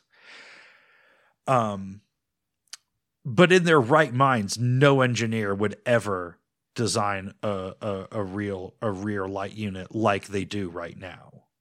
So the defense of it is eh, okay. The the the fender eliminator kits you often see are insane, but so is the way the bike sold. If I, I would propose a system more like a like you ask a like a panel of people in in the dark like is it obvious to you which way this light this bike is indicating? Like give it a real world test and as long as it's like 98% of people or or you know 99% of people whatever it is say like oh yes it was obvious to me that's a left turn signal and that's a right then we can just approve the bikes on almost a one one off ba- like one by one basis.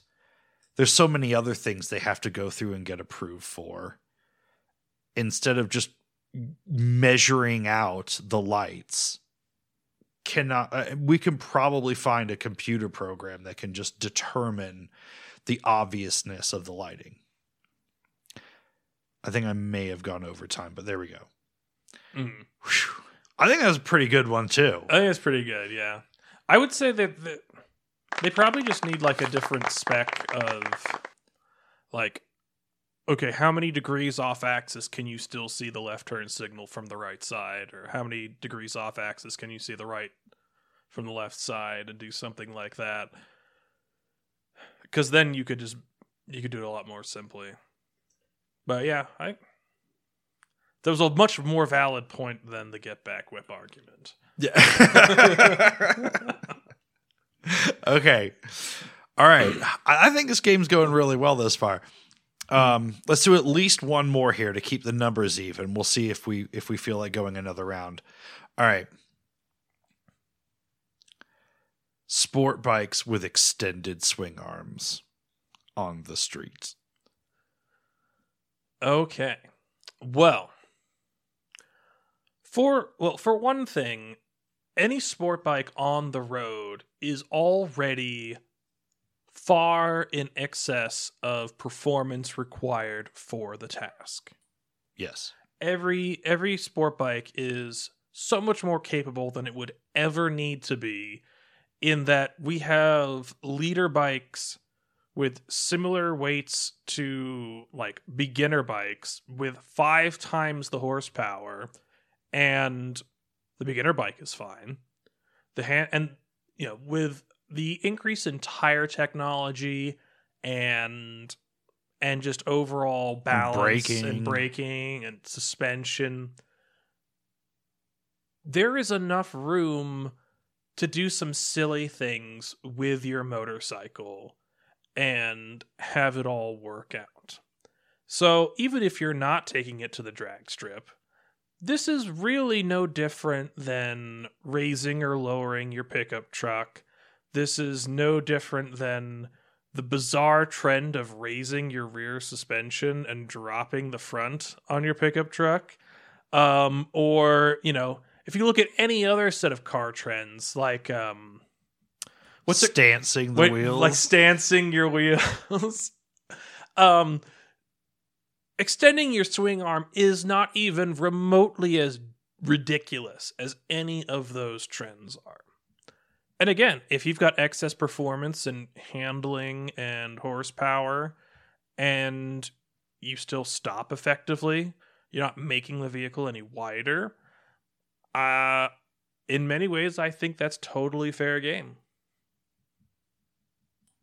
okay. It's also a trend that non eh, that's that's out there enough that non motorcycle people can see that it's a modification. And there's a lot of character in that and that you can you can get more people to recognize. Yeah. It also well, I don't need to make your point for you, but curiously you were going to. well which I think is definitely in well it, it okay um well there there's one thing to it that and, and this is i've always known this but we've always been taking the side against extended swing arms. But in the case of you know a hayabusa or whatever with the extended swing arm it gives you the ability to ride your street legal bike to the track but then race it on the track.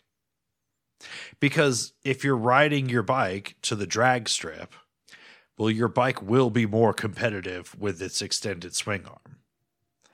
And you can take a totally street legal vehicle to to to the drag strip and they don't have as many crazy rules about it as they do on a road course. You don't have to you know necessarily have the belly pan and you know all sorts of things. There's a lot of just you know run what you brung nights and stuff.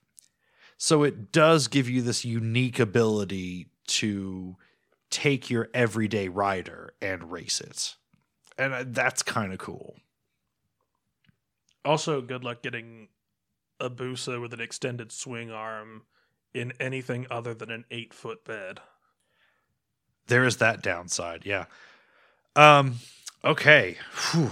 all right so we've done two complete you know four four of these as far. What do you think? Do we do we want to go one more? I think this is going pretty well and i think i think we could we could do another round of these on the next episode. I don't know should we push it? We've had four pretty good ones. Mhm. should we push it another one or just or just? I think we can do one more. I have a brutal one, but I'm going to hold that one back. Okay another all right we'll go one more round It Just may be to the really- only thing worse than get back whips that I can think of at this You know what? moment. We do need to go one more because it eliminates the possibility of a tie. It's true. Okay. All right. All right. So hit me with one. Um, okay. Uh this is probably the thing that has gone out of style more than anything else in just all realms of fashion, which is the all black murdered out look.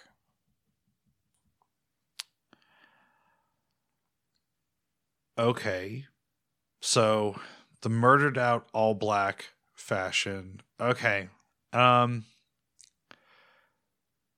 there's one very good defense.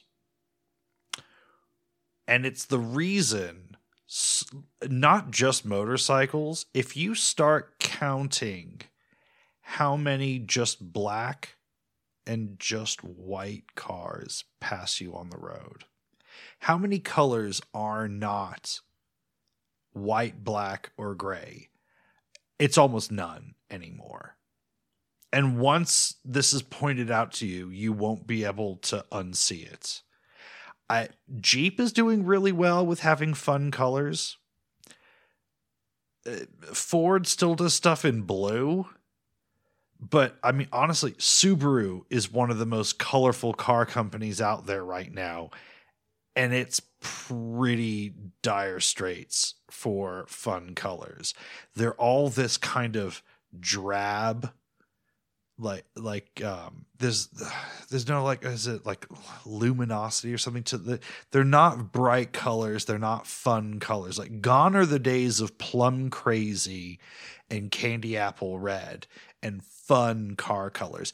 Everything's got to be this very middle of the road because cars are so expensive you need to keep a resale value on it.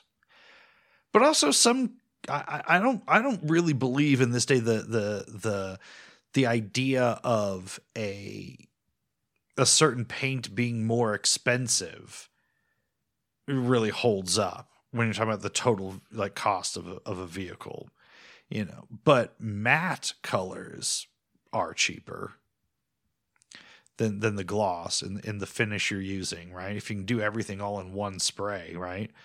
Um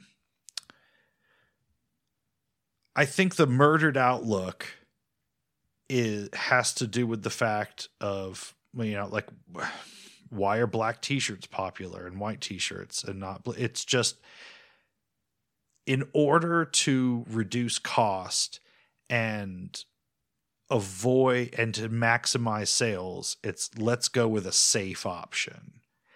And for whatever reason we've all decided right now that black and white is always acceptable or black or white all black or all white.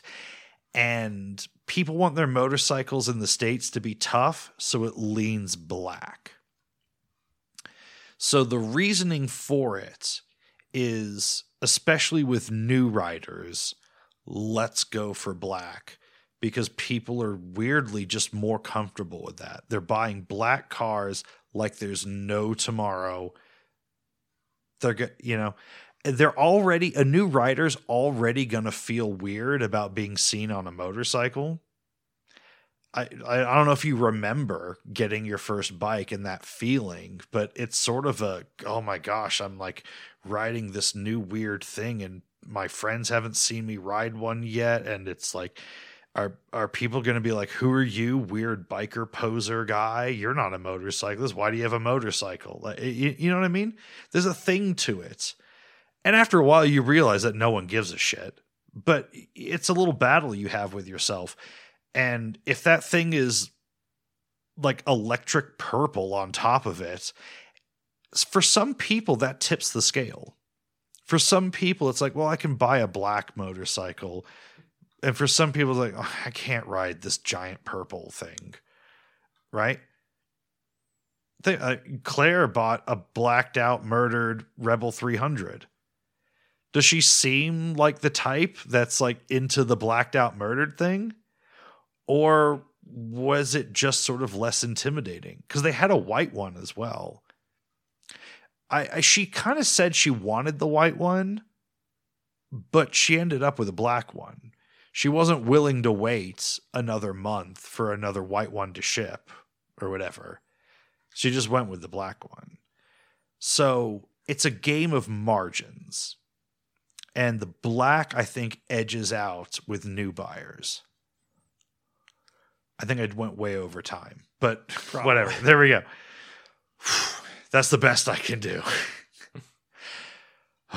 I think long term, if for my real thoughts, I think long term, more fun colors is going to be better. We just, as a society, need to rip off this band aid of just the matte blacks. But while everyone's trying to play the safety and num- mm. the safe numbers game, every company except like Ducati, you know, those really out there brands has just black. But anyway, yeah, I mean now that I think about it, like, what's the newest motorcycle you've seen in yellow? Like right. by model year, or even even amongst cars, like, what's the what's the newest like purple car that you've ever seen? Yeah. probably goes back to like the early 2000s or even the 90s. Yeah, like I said, you, you see Jeeps in in yellow and blue and and all and all sorts of stuff, but again, the the Jeep thing is very different. It's definitely not supposed to just be a daily driver. Yeah. So they they get away with that, but goddamn, like try finding a Toyota on the road that's you know less than eight years old that's not white or black or gray. Every dealership you drive by, it's just black and white and gray everywhere. It's insane. I I could never take it. imagine it's myself, so boring. I could never imagine myself buying something in black or white. It, Yeah. it's Well, you know me. I've owned an absurd number of blue cars. mm, That I, I don't know why, but I have. Uh, I, so I've done British Racing Green. Uh, um, yeah, the Mustang was blue. The the Fiesta's blue. Uh, the only black or white thing I've had was the truck. But I mean, you know, that it's a pickup truck. It's not, you know. If you're if you're driving a pickup truck, it can black and white. I don't give a shit, right? Eh, it's whatever. Especially if it was ever a work or fleet vehicle at some point. Of course, black and white. It just makes sense. Why would it? Why should it have a special color? But you know, I think I feel like a daily driver should be a little bit fun. Who wants to spend like I how about just being able to recognize your car in a parking lot? yeah. Can we have more than three color options? I mean, Well, do you I'm not remember, saying like- I want to go back to the 90s when 30% of cars were champagne colored. That was a little brutal as well. that was, but it was like, um, like even just in like, if you imagine like around 2010, it's like, oh, just go out. You can just go out to my car. Here's the keys. Um, you know the the beer's in the trunk. It's like, okay, what what car do you have? Oh, it's a blue Honda Civic. Like that's really not going to be helpful.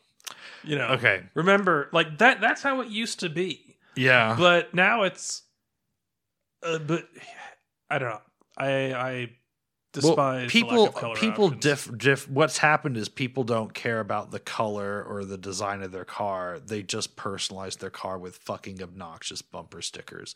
Bumper stickers need to get fucking reeled in people. Holy shit. Anyway. There's that. Well also the worst car trend of all time uh the blacked out turn signals.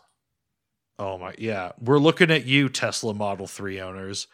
Um okay. So uh okay. there is I got I, got maybe the let's we got to finish this game, Serge. Yeah. We're getting too distracted. Okay. I have a really brutal one for you. And I was going to hold Okay. this one back, but after you hit me with that first one and I I have no mercy. All right, here we go. Motorcycle cup holders. so okay for one thing fuck you it's a free country. Okay.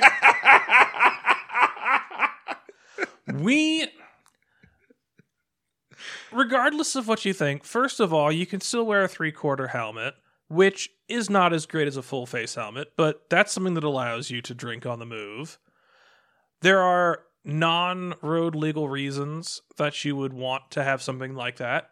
For instance mid ohio a cup holder would be a great idea Well, that would be a beer holder, but okay, continue. Yeah. There's there's also, you know, if you're going around the pits at a Moto America event, you might want to be able to carry a beverage with you. But even then, if you think those are ridiculous use cases, which I would argue they're not, we need we need to have aftermarket um manufacturers to be pushing the boundaries on what's reasonable. Wait, is this the Niken argument again? No, we need we need people. We cannot have every single product, every single idea, always be completely square, well regulated, and within bounds.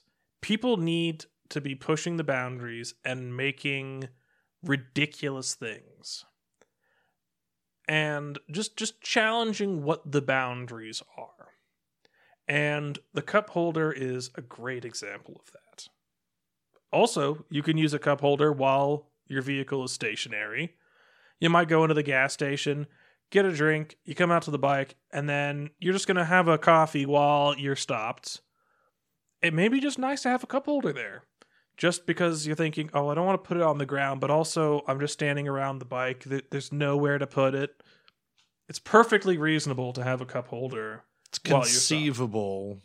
It's conceivable that you want to get a cup of coffee at your favorite coffee place and then take it into work.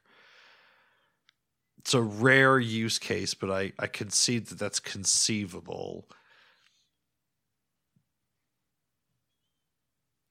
Okay, I'll I'll allow it. I'll give it to you. It's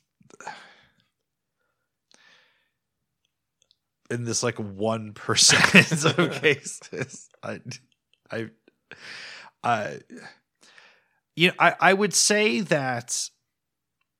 Uh, but my my rebuttal, if I, if I have any time against that argument, is in in 1983 when someone went, "Hey, I got a cup holder for a motorbike. You want to buy it?" Yeah, maybe someone was like, "You know what? Hey, I I do a lot of miles. It's nice to have some water right there. I can stop and it's there and I didn't have to put it in a hot saddlebag or whatever." In in now a post CamelBak world, I, I don't think the motorcycle cup holder holds much value for society. Also, when there's a Starbucks on like every block of the planet, that you know, But you can't put carbonated beverages in a CamelBak. And I don't think anybody wants to wash coffee out of their CamelBak either. I guess so. I I still find it a curious decision, but okay. All right. You you did it. All right. Okay. All right. So we need the listeners to or the Patreon listeners to to seriously weigh in. I uh, when I drop this episode, I will put a a a poll on Patreon because because it's a thing to do. anyway, um okay, so when we drop the next episode, hopefully it shall be right before we go to Mid Ohio. So let's use the rest of our time here to talk Mid Ohio. We are rolling deep with a crew in an RV down to Mid Ohio this year. It's going to be freaking insane. We we might be taking two vehicles. We might take a, a toy hauler RV with a trailer as well. It's we're gonna be rolling thunder across the country. And when we hit mid Ohio, all hell is going to break loose. Um the misfits are pulling out some deep, deep shit. They I do you know that Liza is flying Haley Bell in from the UK for this shit. Really? Yeah. Um, the, the the the the Misfits apparently have Liza has gathered a crew of batshit crazy women that she thinks will top my burnout performance from last year. Now, I argue that it's in a way impossible to beat my burnout from last year. If anyone needs a refresher, I took Swig's Tangerine Stella scooter, which is a, a Vespa 150, PX 150 recreation essentially. And I did a burnout naked with fireworks coming out of my Captain America helmet whilst smoking two cigarettes and having beers poured in my mouth and the crowd chanted USA, USA, USA, including the president of the American Motorcycle Association. I think it was a senior board, but yeah. There was incriminating evidence. Well, there were two board members, but I believe one of them was the president, which was confirmed on video the next day by Liza. Uh, so yeah. I, I, now, are will someone be able to Will someone be able to top that performance? Perhaps. But no one else will no one will ever be able to take it from me that that was the performance that raised the bar. Right? You know, we we um what was what was who was the the the runner that broke like the people thought it was like the the unbreakable time barrier? Like like the like the like someone thought it was like I can't remember which hundred yard uh, however many yard dash but no one thought you could break 10 seconds right? Um that's a bad example because I can't conjure the name. Do you mean are you thinking of Roger uh, Roger Bannister? that sounds right. Um the I'm just trying to think of something like a record that's a record that's been beaten but still memorable, right? Um like the Tony Hawk 900. Right. You know, people have done more 900s and people have like I don't think anyone's done a 1080 yet, but people have you know Tony Hawk's done a few 900s, but there are people that you know can just bust them out with these and and have done you know the people have surpassed many of those moments, but everyone will remember Tony Hawk doing a 900 for the first time. Mm. Right? It doesn't matter if someone does a 1080, it's going to be like, "Oh, remember the first like t- we thought a 900 was not possible."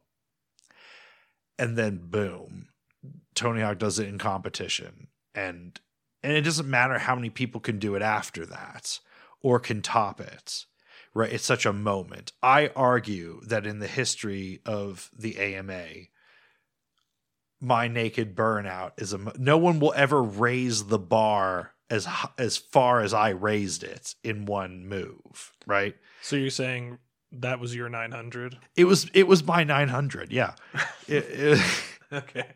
so anyway um it's going to be so everyone has that on their mind. It it doesn't matter if anyone tops it. What people need to know is that there are teams of people flying in to try to top that this year. I feel like all I, a very wise person said to me at ama vintage days last year when asked if they were going to recreate. Because let's remember the previous best performance was lighting a tire on fire.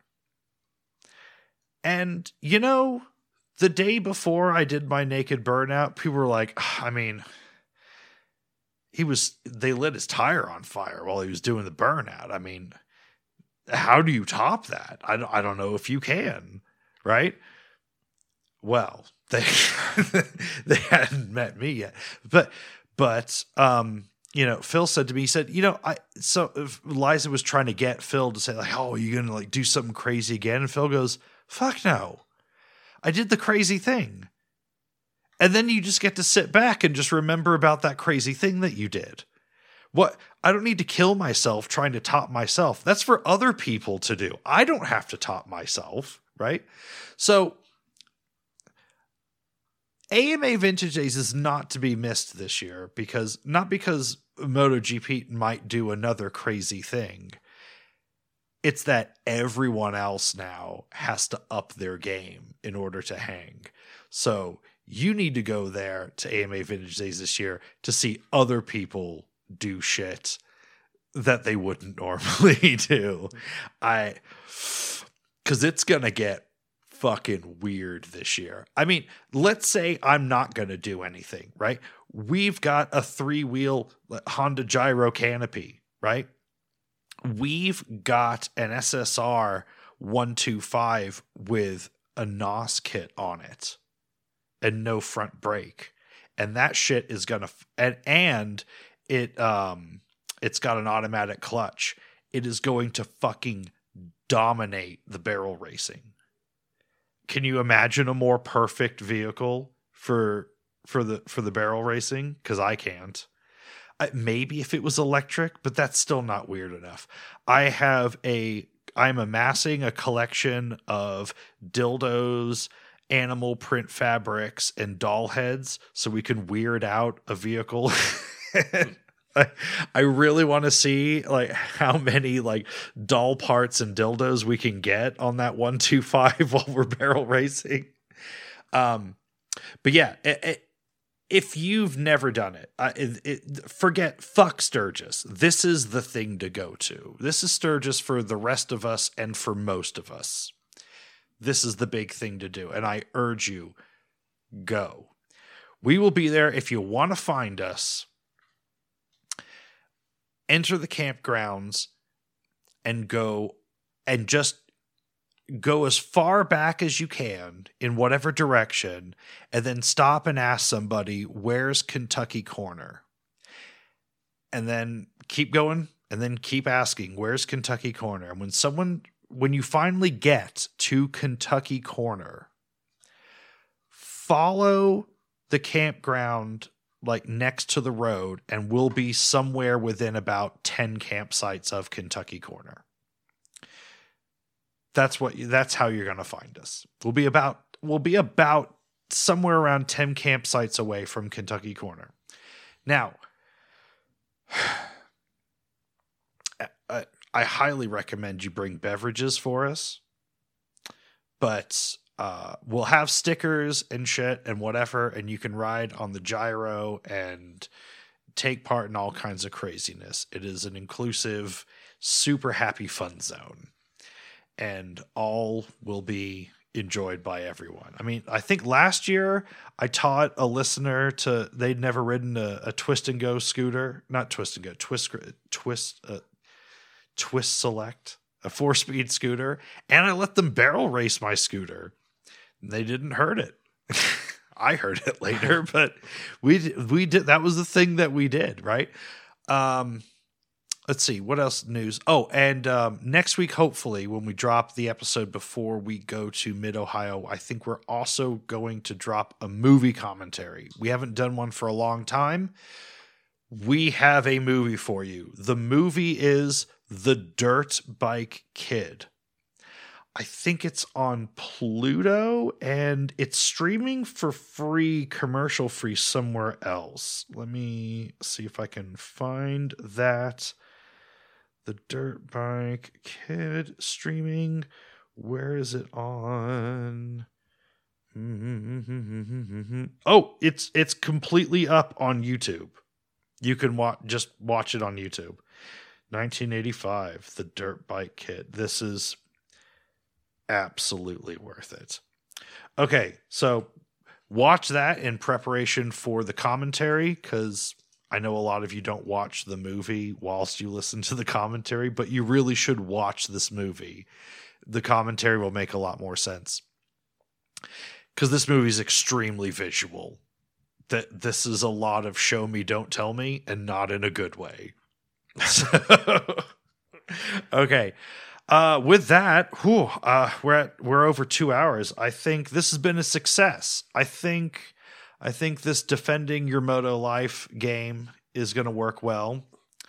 And I think uh, this new direction for made up motorcycle is going to go well when the listeners send in suggestions. So I'm happy. I hope you're happy. Whew.